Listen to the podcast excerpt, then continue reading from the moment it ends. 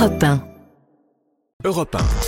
Vous écoutez Culture Média sur Europe 1, 9h30, 11h avec Thomas Hill. Et nos deux indispensables nous ont rejoints, Joe Hume pour la Bonjour. musique. Bonjour Joe et Olivier Pouls pour la gastronomie. On va déguster un petit peu Olivier aujourd'hui On va euh, convoquer nos souvenirs de jeunesse, on va se plonger dans des goûts d'enfance, euh, Ah. nous et notre invité. Eh oui, Euh, parce il que va y avoir du riz au lait.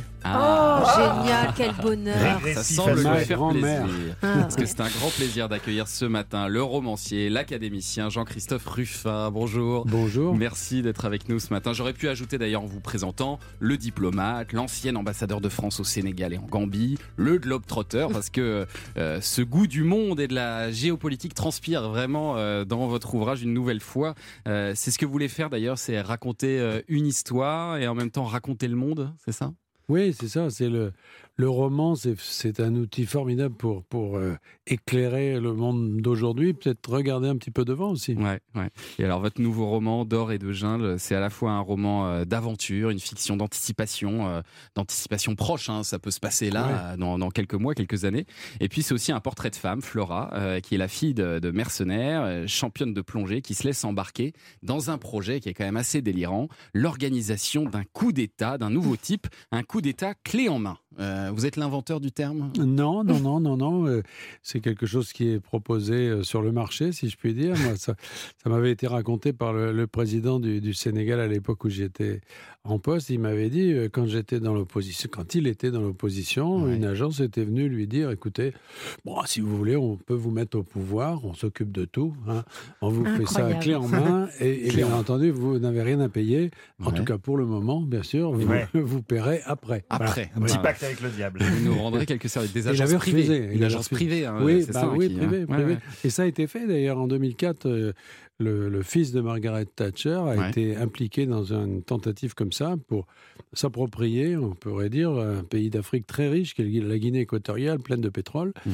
Et deux avions euh, chargés de mercenaires sud-africains sont partis pour prendre le, le pays, pour faire ce coup d'État clé en main. Bon, malheureusement, ou heureusement, Oui, voilà, oui, c'est ça échoue, ça échoue. Ah là là, pas de malheureusement bol. pour eux, mais C'était Bob Denard. c'était les héritiers euh, spirituels de Bob Denard, mais peut-être Ouais. un peu moins, un peu moins habiles parce qu'ils se sont fait choper au, au Zimbabwe et ils ont passé quand même pas mal de temps en prison. Et donc c'est un peu tout ça qui vous a donné euh, l'idée Ouais. d'écrire euh, ce livre. Et alors là, les organisateurs de ce coup d'État clé en main, ils vont choisir, après une étude, euh, le sultanat de Brunei pour organiser ce, ce coup d'État. Pourquoi Brunei en particulier? Alors, d'abord parce que c'est un pays qui m'a toujours fait rêver, parce que c'est le monde malais, c'est cette région du monde, vous savez, les détroits, le détroit de Malacca, euh, vous avez la Chine au nord, la les Philippines à l'est, euh, Bornéo, cette île extraordinaire. C'est une zone très romanesque en soi. Ouais. Voilà. Et Brunei, c'est un tout petit confetti, c'est un tout petit sultanat parce que qui n'a pas voulu rejoindre la, la Malaisie parce qu'il a beaucoup de pétrole et pas beaucoup de population. Donc ils se sont dit que autant garder ça pour eux, si vous voulez.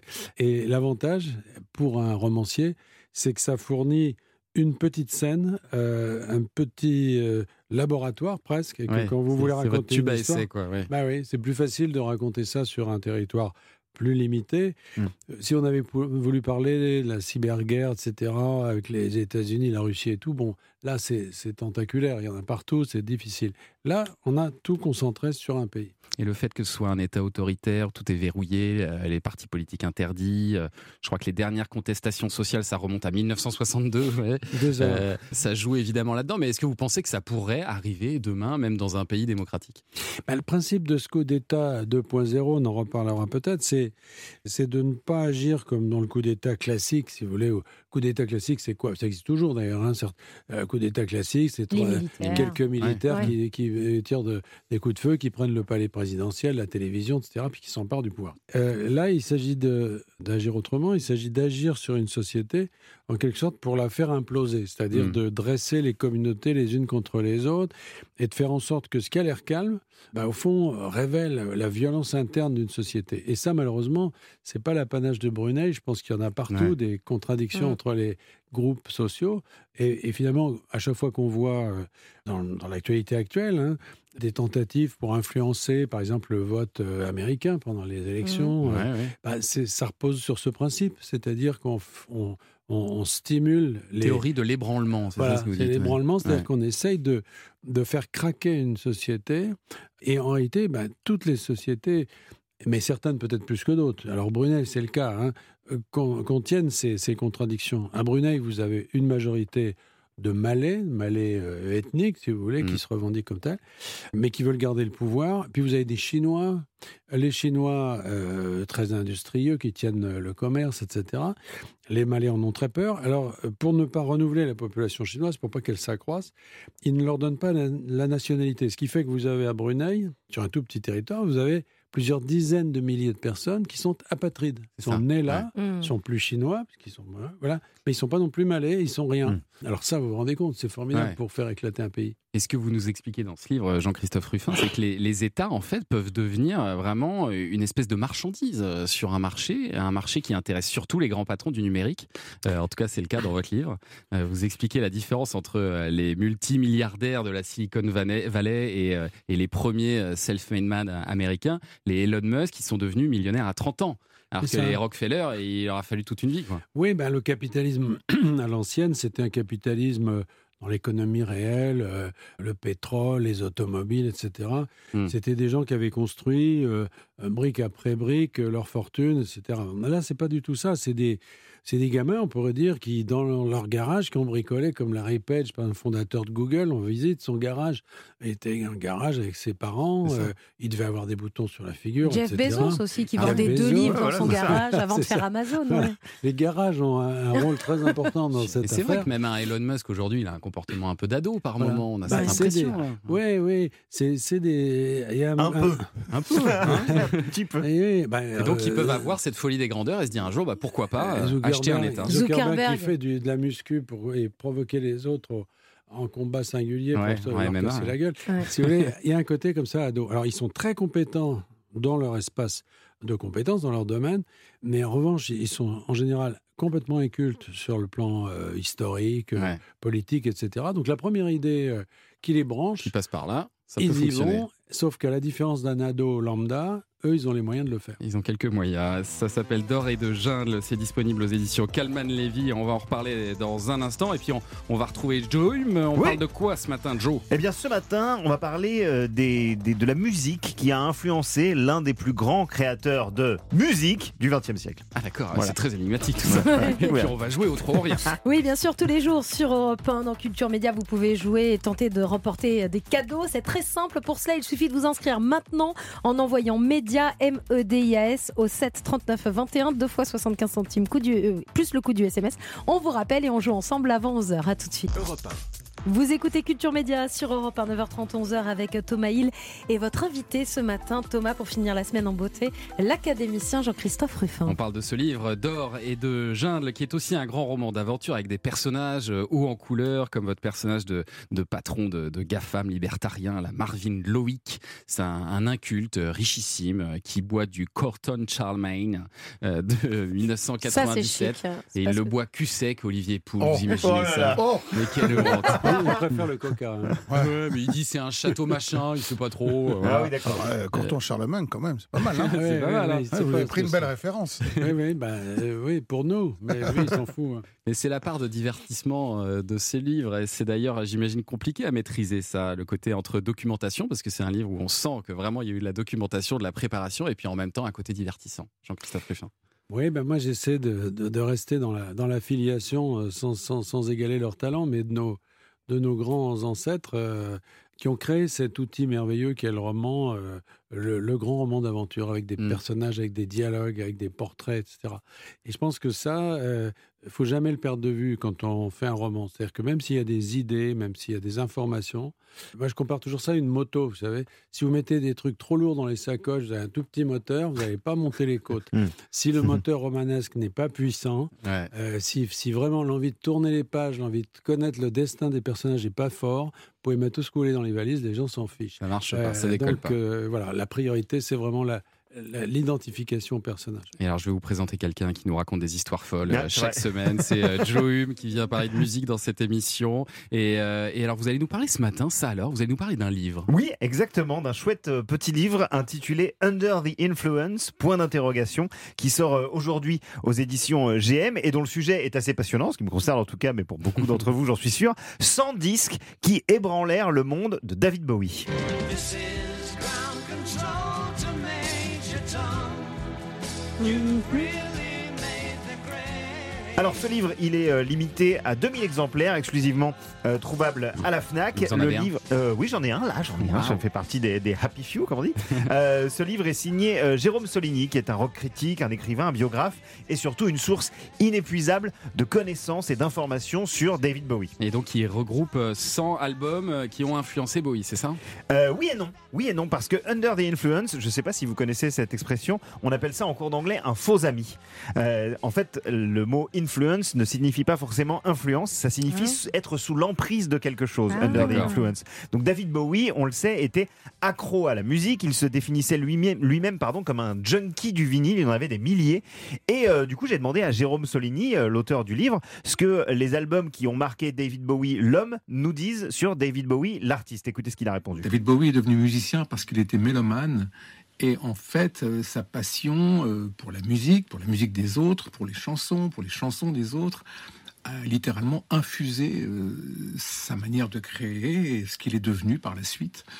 Alors, il ne faisait pas vraiment qu'un avec ses personnages, peut-être Ziggy Stardust, mais en revanche, euh, à partir du moment où il aimait quelque chose, il avait tendance à, disons que ça rentrait dans son, dans son processus de création, il l'utilisait, puis ça rentrait presque en lui-même, c'est-à-dire qu'il y a un peu de tous les artistes qu'il a aimés en lui-même en tant qu'artiste et en lui-même en tant qu'homme. Voilà une réponse plutôt conforme à, euh, à ce qu'on sait de, de David Bowie, à savoir qu'il était un mélomane omnivore qui était très perméable à toute la musique euh, qu'il écoutait. Et alors, qu'est-ce qu'on trouve dans cette liste euh, commentée des, des 100 albums qui l'ont marqué? Eh ben, on trouve de tout, Thomas, du rock, mais aussi du hip-hop, de la soul, de la musique électronique expérimentale, du jazz. On apprend par exemple que Bowie était plutôt Rolling Stones que Beatles, mais aussi Mhm. plus Blur que Oasis.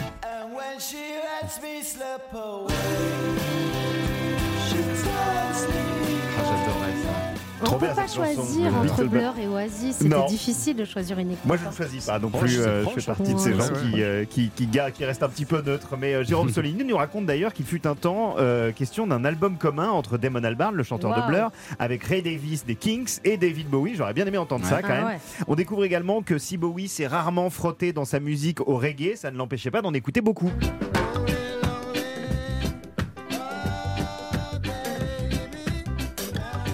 Et c'est ça qui est génial avec, euh, avec ce livre, c'est que ça donne envie d'aller tout écouter, de nous imaginer un petit peu dans la tête euh, de David Bowie qui découvre par exemple le duo français R, euh, qui tripe sur le rap de Kendrick Lamar, qui Mm. admire la pochette d'un disque de Neil Young, ou alors qui médite en écoutant Philip Glass ou Richard Strauss ou John Coltrane. Mais c'est marrant parce que les, les artistes comme ça, un peu mystérieux comme Bowie, on les imagine pas autant partager leur coup de cœur. C'est vrai, c'est vrai que c'est souvent le cas.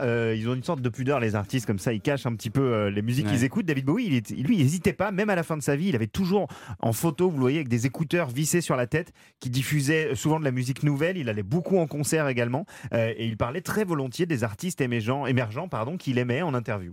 Voilà, bah, si vous voulez vous aussi entrevoir une partie des obsessions euh, musicales de Bowie, Under the Influence, attention, il y en a que 2000 Oui. en circulation. Attention, Euh, et ça sort donc euh, aujourd'hui. Merci beaucoup, Joe Hume. avec plaisir. Et Joe, on vous retrouve ce soir et tous les soirs de la semaine, hein, 7 jours sur 7, dans Hey Joe de 21h à C'est vrai 22h qu'il est sur là 7 Europe jours sur 1. 7, 7 sur c'est quand même 7, fort. ouais. Tout Je crois que vous êtes le seul d'Europe 1 à faire une émission 7 jours sur 7. Ouais, sept jours, c'est- plusieurs parfois. Vous avez un double ou c'est Non, vraiment de vous temps en temps, temps on est. Tu Ah le connais oui. maintenant, chez Sophie d'avant de temps en temps. Il est partout, il est partout. circule. Il est Mais en même temps, il arrive dans des voitures de luxe et tout, donc ça comprend. Ah, ça, ça paye, ça paye. N'importe quoi. Après le journal permanent sur Europe 1, nous serons avec un invité euh, inattendu, une certaine Jean-Bernard Bernard Jean. On verra ça tout de suite. Ok. Europe Vous écoutez Culture Média sur Europe 1 jusqu'à 11h avec Thomas Hill et votre invité Thomas. Ce matin, vous recevez l'académicien Jean-Christophe Ruffin pour son nouveau roman d'or et de jungle. Et Jean-Christophe Ruffin, nous avons une surprise pour vous. Nous recevons euh, votre vieux camarade de l'école de médecine, Jean-Bernard Bernard Jean. Oh mon JC, comment qui va T'as pas changé, hein, t'es encore une sacrée tignasse. Alors que moi j'ai perdu autant de cheveux que le PSG a perdu de Ligue des Champions. Oh, c'est pas gentil ça. Bon, il était comment Jean-Christophe Ruffin à la fac C'était un punk Vous savez qu'il a volé le crâne de Ravachol pour plaire à une gonzesse Ah, et Ravachol, euh, célèbre anarchiste, Ouais. hein, et ça ça a jamais été prouvé ça. Ah, Peut-être, mais à l'époque, ça a fait le buzz. Moi, j'ai essayé de faire la même chose pour séduire une donzelle, mais bon, c'était moins classe. J'ai volé une roubignole à Jean Jaurès. C'est chic. Quelle horreur Et ça, ça lui a plu à la dame Oh, elle a vomi, elle a porté plainte, donc euh, spontanément, je dirais que non. vous, vous pratiquez encore la médecine? Oh là non, moi j'ai été radiée en 89 à Besançon. Ah. Une erreur médicale à la con. On m'avait dit couper le bras gauche et j'ai compris laisser le bras gauche. pas j'ai coupé tout le reste. Ah, je vous raconte pas la gueule du mec en salle de réveil. Ah bref, pour moi la médecine, c'est terminé. À l'hôpital de Besançon, j'ai mauvaise réputation. Que j'opère un cœur ou un bras, je fais toujours n'importe quoi. Je ne fais pourtant de tort à personne Bah, si, en prescrivant de la méthadone. Non, les patients n'aiment pas quand on les opère sans mettre de gants. Ah, sacrée voix Jean-Bernard Bah ouais, justement. En fait, je me suis lancée à fond dans la musique. Euh, D'ailleurs, avec JC, on a un point commun. hein. En 2001, quand il gagnait le prix Bon- Goncourt, moi, je chantais Métro Goncourt. Ah, non, c'est très comparable. Ouais, ouais. Euh, D'autres points communs avec JC Ouais, ouais, carrément. Euh, JC, quand tu bossais euh, pour des ONG, moi, j'ai été engagée dans une troupe de chanteurs caritatifs, les enfoirés. Ah, Coluche, les restos du cœur. Non, non, des enfoirés, des connards, quoi. Ah. Ils sont partis avec la caisse pendant mon medley des mille et images. Le capitaine abandonné, pour le coup, bah, c'était Bibi. Ah, ouais, coup dur. Euh, vous en êtes remis ou pas? Vous savez, moi, quand ça va pas, je fais comme mon JC, je vais me ressourcer à la montagne. Ah, vous avez un, un chalet près du Mont Blanc aussi Non, la montagne, le PMU en bas de chez moi. Mais je vous le dis, hein, sinon avec JC, on est pareil. Bah oui, vraiment. Nous sommes deux frères jumeaux, ayant bossé dans les hôpitaux. Prêtait le serment d'Hippocrate, soigner des reins et des prostates. On est plus sur Doctolib, parce qu'on a choisi d'être libre. On vit de nos passions, plutôt que de faire des ablations. Ah ouais, ouais, c'est un tube, ça, ça, Ouais, ça, ça va marcher. euh, ça. ouais, et d'ailleurs, mon JC, euh, on monte un boys band avec Michel Simès. Donc, si ça te dit d'en être, euh, on s'appelle les Blues Brothers. Blues euh, comme euh, la blouse du médecin. Ah. C'est excellent. On l'a, on l'a, elle est excellente. Merci beaucoup, Jean-Bernard Bernard Jean. Et merci Avec Cécile. Marx. Bravo Cécile. On peut applaudir notamment pour sa coiffure, qui est à voir sur europe1.fr, Oui, qui est superbe. Allez voir ça, c'est c'est un carré chauve, comme on l'appelle dans le monde de la, de la coiffure. Allez, c'est l'heure de jouer sur Europe 1. C'est l'heure de jouer au 3 ou rien. Trois bonnes réponses ou sinon vous ne gagnez rien. C'est la dure loi de ce jeu. Et ce matin, comme beaucoup de matins, vous pouvez remporter avec le numéro 1 de la presse ancienne journal de naissance.fr le coffret anniversaire personnalisé qui comprend un quotidien du jour de votre naissance, la revue ou l'hebdomadaire de votre semaine de naissance et le grand livre de votre année de naissance dans lequel vous pourrez retrouver tous les événements historiques, politiques et culturels de votre année de naissance. Et ce matin, pour gagner tout ça, nous accueillons Laura. Bonjour Laura. Bonjour. Bonjour bienvenue, Laura. bienvenue dans Culture Média. Vous êtes dans quel coin, Laura? Eh ben, je suis à coin Paris, euh, la capitale euh, Ah, Paris. de la France. Ah, bah, Tour ouais. Eiffel. Bien Dans le sûr. 18e. Ah, Super. Montmartre. Bien sûr. Oui, oui, pas loin. Bien sûr. Voilà, voilà, je suis euh, Voilà euh, qui la Oh, du Vous 18e. connaissez, bien sûr. Elle va sortir son boa dans deux La minutes. rue de Pic. Oh là là. La grande Zoa. Oh, on a vécu des folles soirées la rue de Pic. Ça va, il y a de l'ambiance. Voilà, bah, on est bien, on est bien. On est bien, on est content. C'est la fin de semaine. hein. Qu'est-ce que vous voulez Mais oui, hein, euh, il, faut, euh, il faut se mettre à l'aise. hein. Oui, on, va, on va redevenir sérieux parce que là, on rentre dans le jeu et vous savez que là-dessus, on ne plaisante Non. pas ici euh, dans Culture Oui. Média, Laura. Euh, D'accord. Oui, pas du tout convaincu. J'ai trois extraits sonores pour vous. Vous allez entendre à la suite un chanteur, un extrait de film et un générique. Et alors, je vous le dis aujourd'hui, le seul qui a le droit de vous aider, c'est notre invité Jean-Christophe Ruffin. Oh là là. Ah ouais, carrément. Là, on sera. Oh là là. Ah non, mais là, on sera. Vous avez durci les règles là. hein. Ouais, Ouais, ouais, ouais, j'ai durci parce que sinon. euh, Le traiteur intraitable. Allez, intraitable. C'est parti. On va Alors. sur une Là, ça va. estrade ou sur un oreiller, au fond d'un train ou dans un vieux grenier. Le problème, Morange, c'est que tu fais des choses qui ne te ressemblent pas. Faire le mur, te bagarrer, jouer les voyous, ça fait peut-être rire les autres, mais pas moi.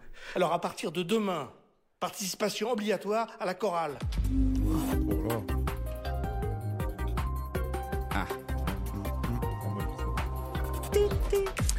Le dernier, il est un peu plus dur, j'avoue. En fait, je crois qu'il faudrait que j'aide notre invité pour qu'il puisse aider notre Ah. On va partir sur cette liste. Alors, je vous écoute, Laura. Qu'est-ce que vous avez comme réponse déjà? Alors, Michel Plamondo, Plamondo, c'est possible? Hmm, Non, on c'est est- pas Michel Plamondo, c'est. euh, On est très mal barré. Ouais, ouais, on est. Non, non, On on va s'aimer. Vous j'adore voyez pas? chansons. euh, Le Mont hein. Blanc, c'est où? La maison de Jean-Christophe. Ruffin C'est où le Mont Blanc?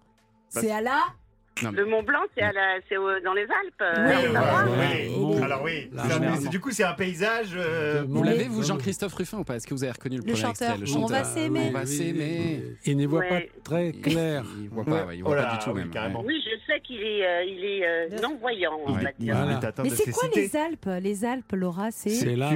Gilbert Montagnier Ah Trouver Gilbert Montagnier avec les Alpes, euh, c'est quand même. On a euh, coché une case. Il y en a trois. Alors. Ce jeu va durer 18 minutes. Alors, est-ce que vous avez le film? Ça se passe donc dans, euh, pareil dans, un, dans une pension. Oui. euh, Oui. Junio qui fait, euh, voilà, vous Il- l'avez. le- euh, le dit même- surveillant, bien sûr. Ouais. Et, euh, Et donc, c'est le les. titre, euh, Mais les enfants, ils font quoi Il le Moi, dit. je suis euh, c'est la chorale. Oui, Oui, bah, alors, ils sont- alors, donc. Un corps. On a un, les choristes. Ah, voilà, vous là, là, ouais, C'était Ah là léger, là c'était là léger. là. Non, non, Oh, mais ça- là, jusque-là, jusque-là, je suis content parce qu'on respecte mon principe. hein. Vraiment, il n'y a que l'invité Ouais, qui est. c'est Ah, compliqué. Et alors, est-ce que vous avez reconnu le générique télé ou pas de, de cette émission euh, d'M6 De quoi La vôtre Non, le générique qu'on vient non, non, le d'entendre. générique qu'on a diffusé. Qui est sur euh, M6. C'est vrai qu'on n'a pas très bien entendu. C'était comme générique. Ah, hein. vous l'avez pas bien entendu Euh, hein Est-ce que vous pouvez, vous pouvez le repasser Non Ah oui, oui, générique. on Vous va le demandez gentiment. ça. alors, Ce- ce- tout le monde Romain, le souhaite. Romain est sur le coup là. Ah.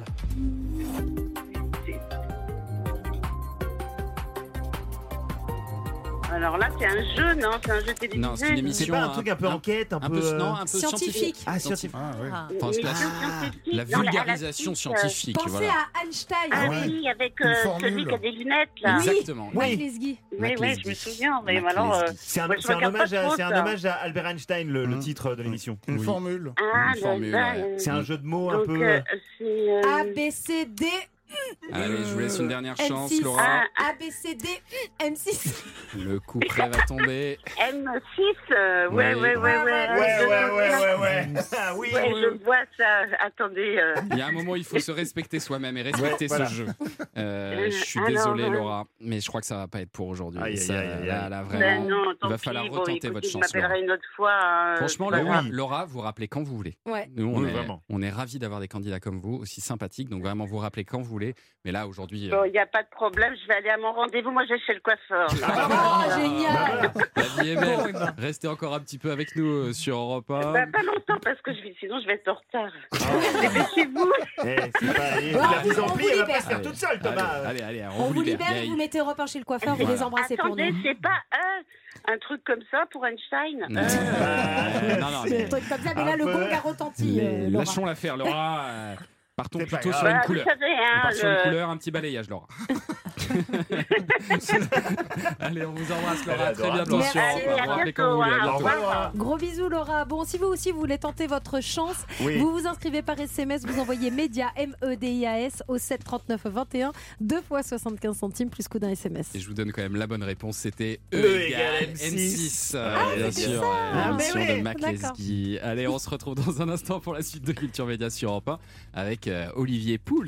Place à la dégustation. À tout de suite. Europe 1. Vous écoutez Culture Média sur Europe 1 avec euh, Thomas Hill jusqu'à 11h et ce matin Thomas vous recevez l'écrivain Jean-Christophe Ruffin de l'Académie française. Et alors avant la dégustation, Jean-Christophe Ruffin, euh, parce que je vois que vous allez Ah non, porter non, quelque chose. J'ai perdu tout.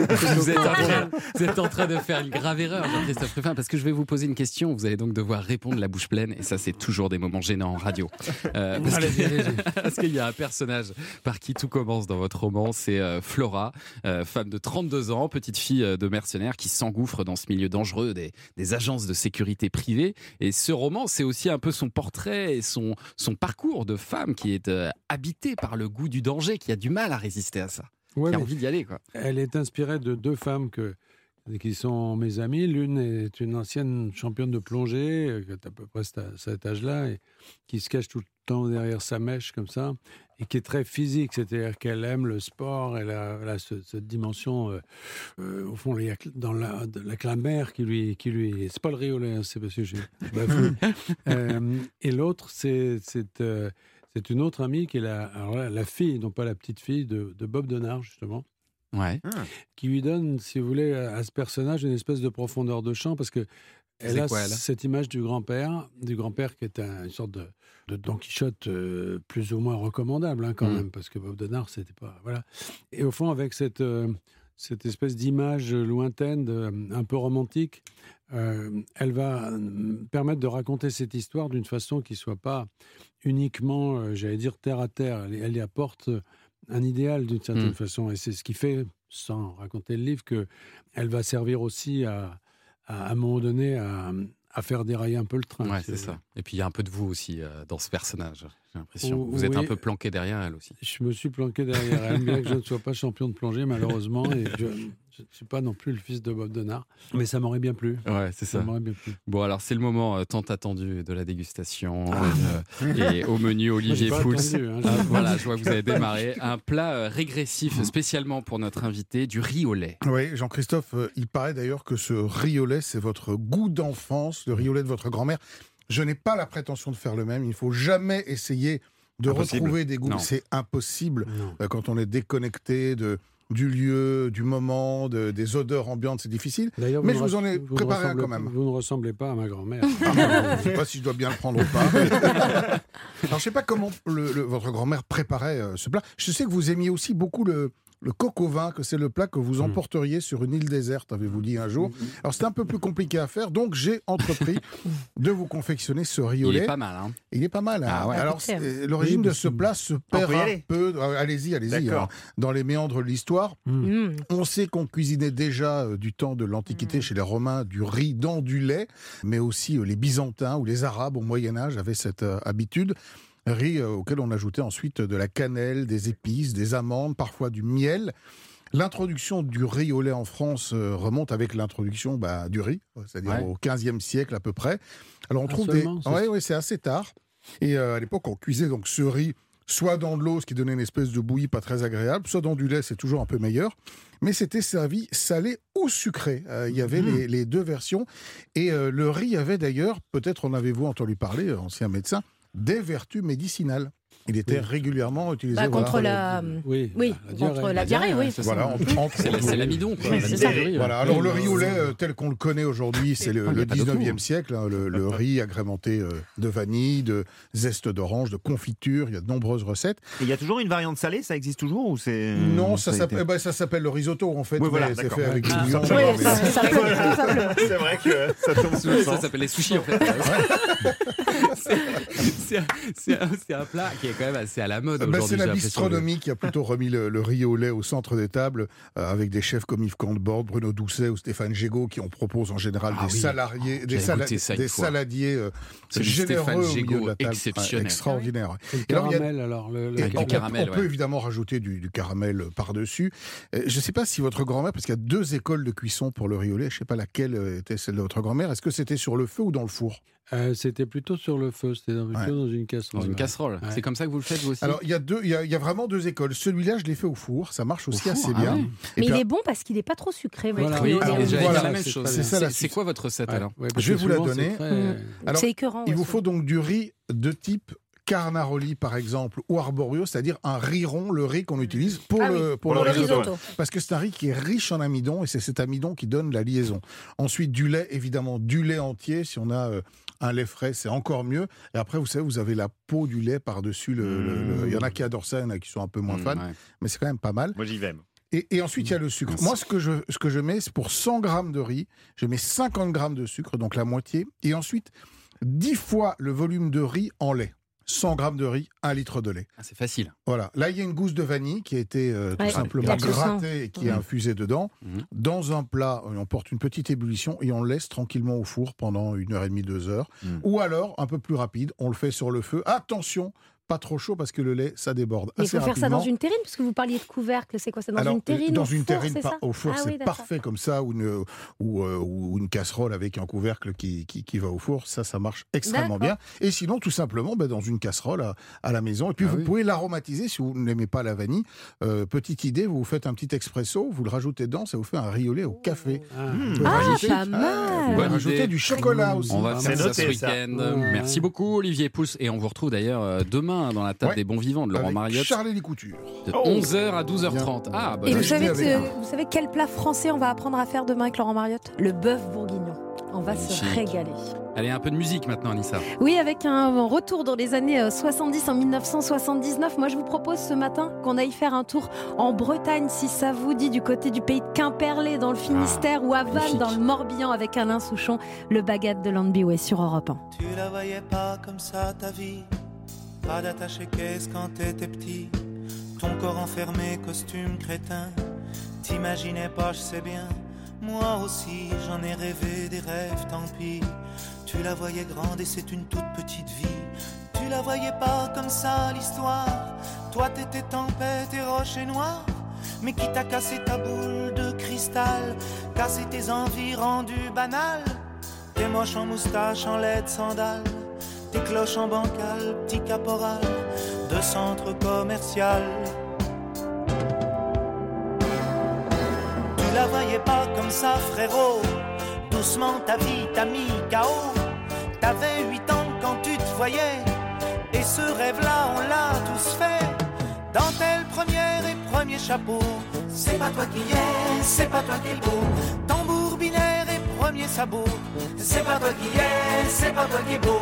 Dansant Quimper ou Landerneau. C'est pas toi qui es, c'est pas toi qui es beau. Soufflant tonnerre dans du roseau. C'est pas toi qui es. Dans le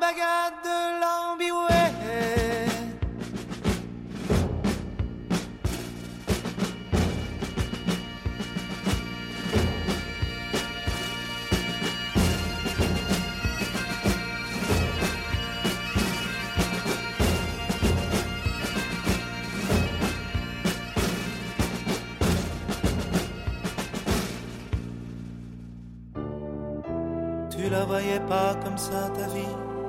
Tapio capotage et salsifis. On va tous pareil, moyen, moyen. La grande aventure Tintin. Moi aussi j'en ai rêvé des cornemuses. Terminé maintenant, dis-moi qu'est-ce qui t'amuse? Tu la voyais pas ici l'histoire. Tu l'aurais bien faite au bout de la Loire. Mais qui t'a rangé à plat dans ce tiroir? Comme un espadon dans une baignoire T'es moche en week-end, t'es mioche qui traîne. Loupé capitaine, bateau de semaine.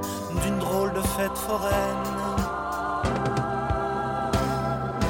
Tu la voyais pas comme ça frérot. Doucement ta vie t'a mis KO T'avais 8 ans quand tu te voyais.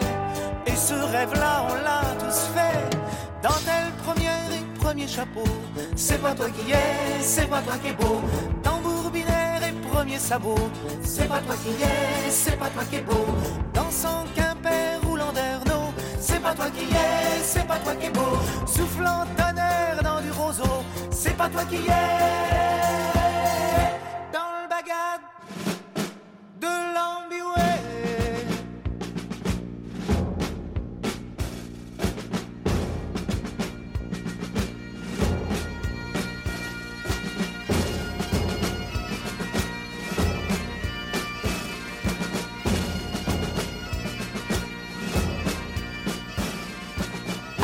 Le baguette de Landby, et voilà qui fait voyager en cette veille de week-end et peut-être de départ en vacances pour vous, la Bretagne avec Alain Souchon sur Europe 1. Et puis je vous rappelle que toute cette semaine, Stéphane Bern a mis à l'honneur des femmes avec cette semaine spéciale Appelez-moi Madame.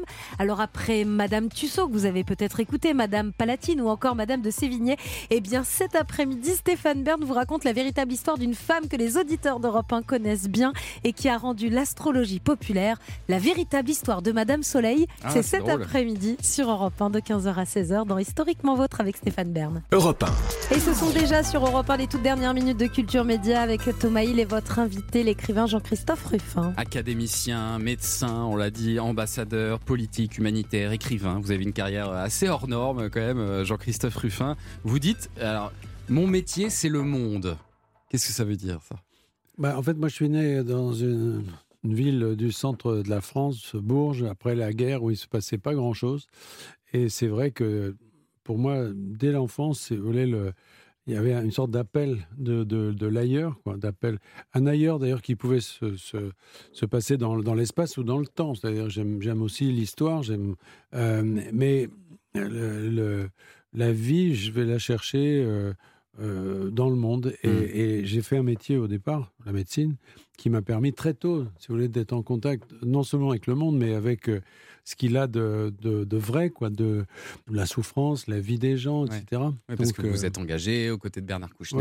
Ouais. Et c'est pour ça que je fais des livres qui sont pleins de, bah, de cette vie, justement, parce que je trouve que c'est ça qu'il faut mettre dans, la, dans les livres. Et je pense que c'est ça que les lecteurs recherchent. C'est-à-dire qu'il faut, euh, il faut, il faut pas leur, leur parler seulement de soi. Oui. hein. La littérature est très pleine de, d'autofiction, c'est-à-dire, euh, et c'est très bien, hein, ça peut être très Il y a bien, beaucoup de nombril, quoi. de gens qui racontent leur histoire. Ouais. Moi, je raconte celle des autres. Mais c'est vrai que vous avez souvent quand même changé de poste, un peu travaillé partout. Euh, Est-ce qu'il n'y a pas un côté euh, perpétuel insatisfait chez vous? Curieux surtout. Ouais. C'est pas hum, c'est pas une question de satisfaction parce qu'effectivement on peut euh, on, on peut se plaire quelque part et avoir envie de connaître autre chose. Bah, c'est un Bien peu sûr, mon cas. bien sûr. Et alors, euh, vous êtes à l'Académie française depuis 2008, hein, Jean-Christophe Ruffin. Euh, Vous avez été en compétition d'ailleurs avec Amine Malouf pour le siège de secrétaire perpétuel après la, la- la mort euh, d'Hélène Carrère d'Ancos. Euh, c'est lui finalement qui a remporté le suffrage. C'est une compétition très amicale parce que Amine Oui. est un vieil ami. Et voilà. Et mais, mais vous dites quand même avoir subi une campagne euh, hostile euh, contre vous, Oui, euh, à la limite de la Oui, diffamation? Oui, bah, c'est c'est petite. C'est très sartrien. Vous prenez 40 personnes, vous les enfermez jusqu'à leur mort, Ouais. euh, qui finit quand même par arriver, même s'ils sont théoriquement immortels. Alors forcément, il y a des petits, il y a des petites jalousies. Bon, c'est pas, mais c'est pas grave. Vous savez, comme ça a été fondé l'Académie en 1634. On arrive de loin. Oui, c'est normal qu'il y ait un peu de, c'est Ouais. normal qu'il y ait un peu de conservatisme. Oui, oui, oui, oui.